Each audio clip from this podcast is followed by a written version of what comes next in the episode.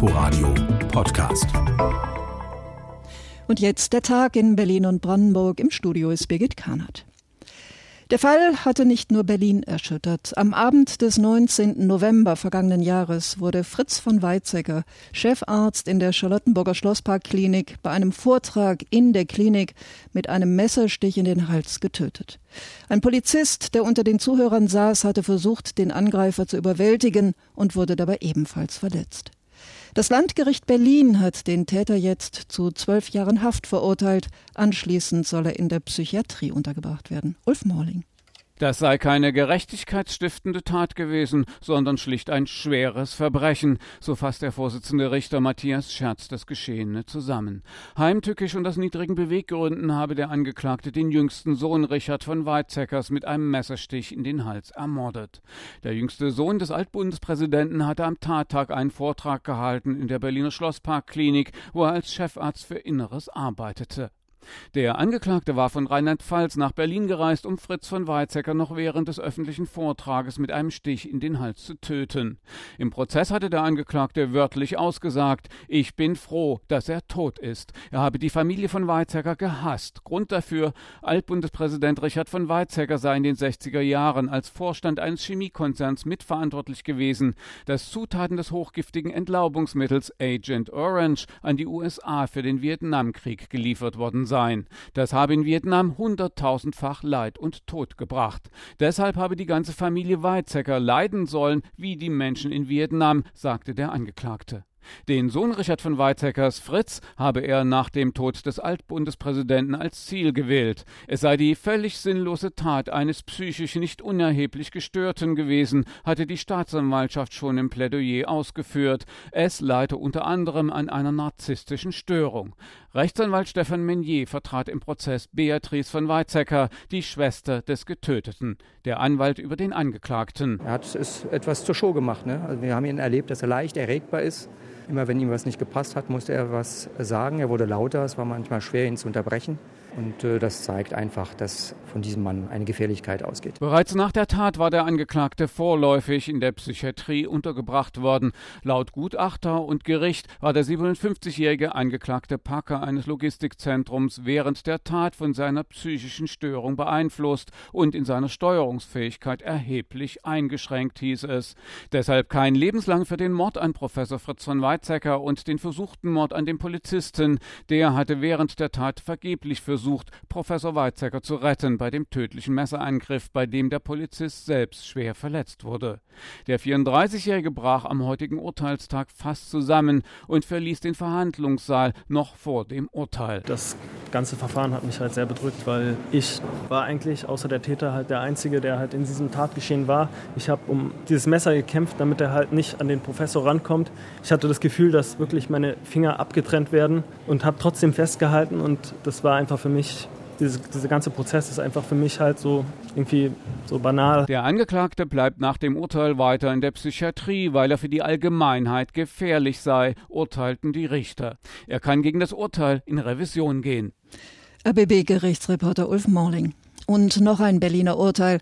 Das Schöneberger Jugendzentrum Potse, seit anderthalb Jahren besetzt, muss nun tatsächlich geräumt werden. Aber nicht heute und nicht morgen. Matthias Bartsch.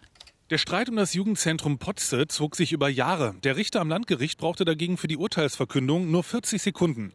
Es war ein sogenanntes Versäumnisurteil, weil im Januar die Rechtsanwälte des Vereins während der Verhandlung einfach den Saal verließen. Aus Protest. Sie warfen dem Richter Befangenheit vor. Am Vormittag gab es das Urteil, mit dem alle gerechnet haben. Auch die betroffenen jungen Menschen, die seit anderthalb Jahren die Räume an der Potsdamer Ecke Pallasstraße in Schöneberg besetzen. Heute demonstrierten sie vor dem Haus. Lisa vom Potse-Kollektiv sagt, die Besetzer wollen bleiben, auch nach dem Räumungsurteil. Im Endeffekt liegt es in der Verantwortung des Bezirks, was sie letztendlich wollen. Wollen sie wirklich Jugendliche gewaltsam aus ihren Räumen räumen lassen?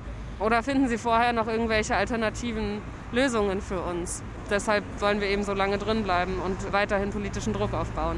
Der Verein sieht die Hauptschuld beim Jugendstadtrat von Tempelhof-Schöneberg, Oliver Schwork. Er habe schließlich das Gerichtsurteil angestrebt. Schwork betont aber, dass eine Räumung nur als allerletzte Lösung in Frage käme. Er sucht weiter nach Ersatzräumen, was sich als äußerst schwierig erweist. Sie brauchen einen vernünftigen Raum, sie brauchen das Umfeld, sie brauchen eine gute Anbindung natürlich, weil da ist nicht jeder mit dem Auto unterwegs. Ja, wir reden von Jugendlichen. und sie brauchen einen verständigen Vermieter, der das auch mitträgt. Das Ende der Potse und dem benachbarten traditionsreichen Jugendclub Drugstore begann genau so. Die Miete wurde zu hoch, der Bezirk wollte nicht mehr zahlen und kündigte den Nutzungsvertrag. Doch zur geplanten Schlüsselübergabe am einunddreißigsten zwölften zweitausendachtzehn kam es nicht. Seitdem werden die Räume besetzt. Der Bezirk sah keine andere Lösung und klagte.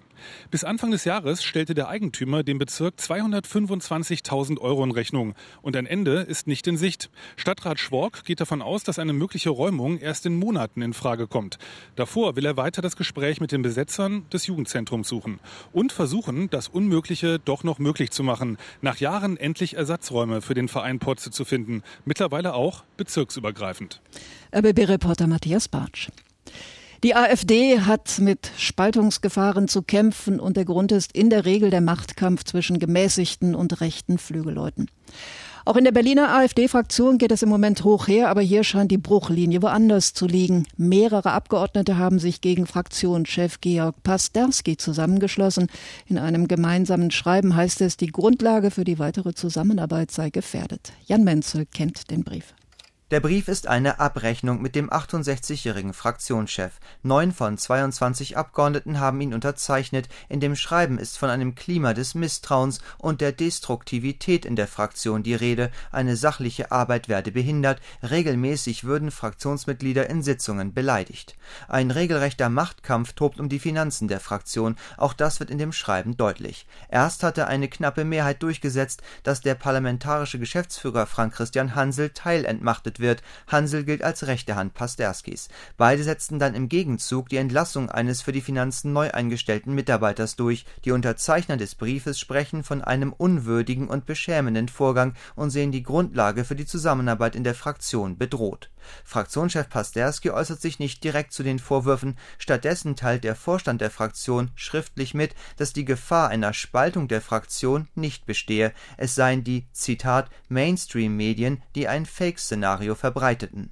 Wie tief die Gräben in der AfD-Fraktion sind, zeigt aber die ungewöhnliche Allianz der Pazderski-Gegner. Zu den Unterzeichnern gehören neben der haushaltspolitischen Sprecherin Christine Brinker, die im Spektrum der AfD als gemäßigter und wirtschaftsliberaler gilt, auch die Abgeordneten Thorsten Weiß und Janette Auricht. Sie werden der Gruppierung um Björn Höcke und den Brandenburger Fraktionschef Kalbitz zugerechnet. Der ehemalige Berufsoffizier Pazderski ist ein erklärter Gegner des ehemaligen sogenannten Flügels und reklamiert für sich einen bürgerlich-konservativen Kurs. Erst vor wenigen Tagen hatte Pazderski erklärt, dass er wieder als Spitzenkandidat der AfD bei der Wahl zweitausendeinundzwanzig antreten will. Unser landespolitischer Korrespondent Jan Menzel.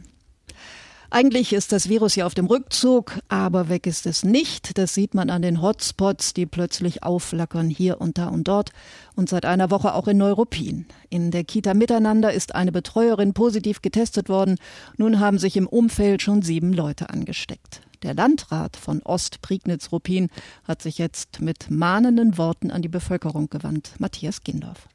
Landrat Ralf Reinhardt findet es sehr bedauerlich, dass es diesen Corona-Ausbruch in einer Zeit gibt, in der fast überall sonst darüber gesprochen wird, ob die Maske beim Einkaufen noch nötig ist oder was sonst noch alles gelockert werden kann. Das birgt offenkundig jetzt wieder ein neues Infektionsrisiko, wie sich hier in der Kita gezeigt hat. Aus einer Infizierten sind auf einen Schlag dreihundertfünfzig zu Befragende geworden, aber auch sieben Neuinfizierte. Und das Fragen, habt ihr Kontakt eventuell gehabt? Das ist im Moment sehr schwer. Denn es ist Urlaubszeit. Viele sind verreist und können nur schwer befragt werden. In Neuruppin mussten sogar Familien aus dem Urlaub zurückgeholt werden, um sie im Zusammenhang mit dem Fall in der Kita zu testen. Reinhardt appelliert dringend, den Abstand einzuhalten, die Maske nicht zu vergessen.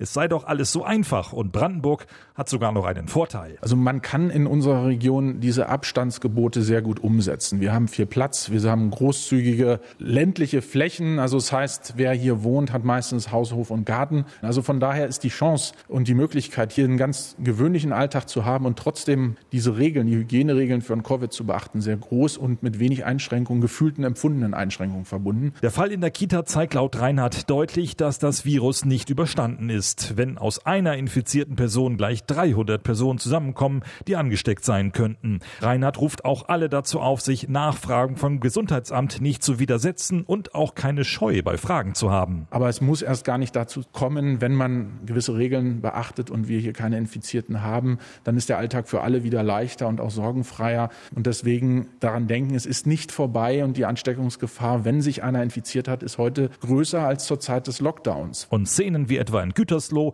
will der Landrat in seinem Kreis nicht erleben und sicher auch kein anderer Politiker am Land.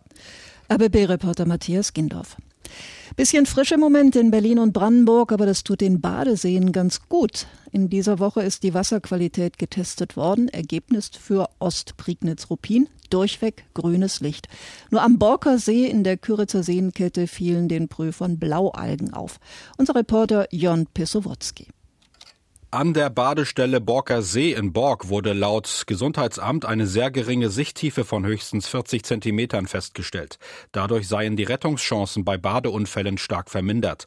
Um die möglichen Beeinträchtigungen und Gefahren für die Allgemeinheit oder für Einzelne zu verhindern, rät das Gesundheitsamt unbedingt vom Baden an dieser Stelle ab. Während der offiziellen Badesaison werden die Gewässer im Kreis bis Anfang September noch dreimal überprüft. In Ostprignitz-Ruppin werden Proben von vierundzwanzig E U-Badestellen genommen. Dazu kommen noch fünfzehn Badestellen hinzu, die das Gesundheitsamt aus gesundheitlicher Vorsorge mit überprüft.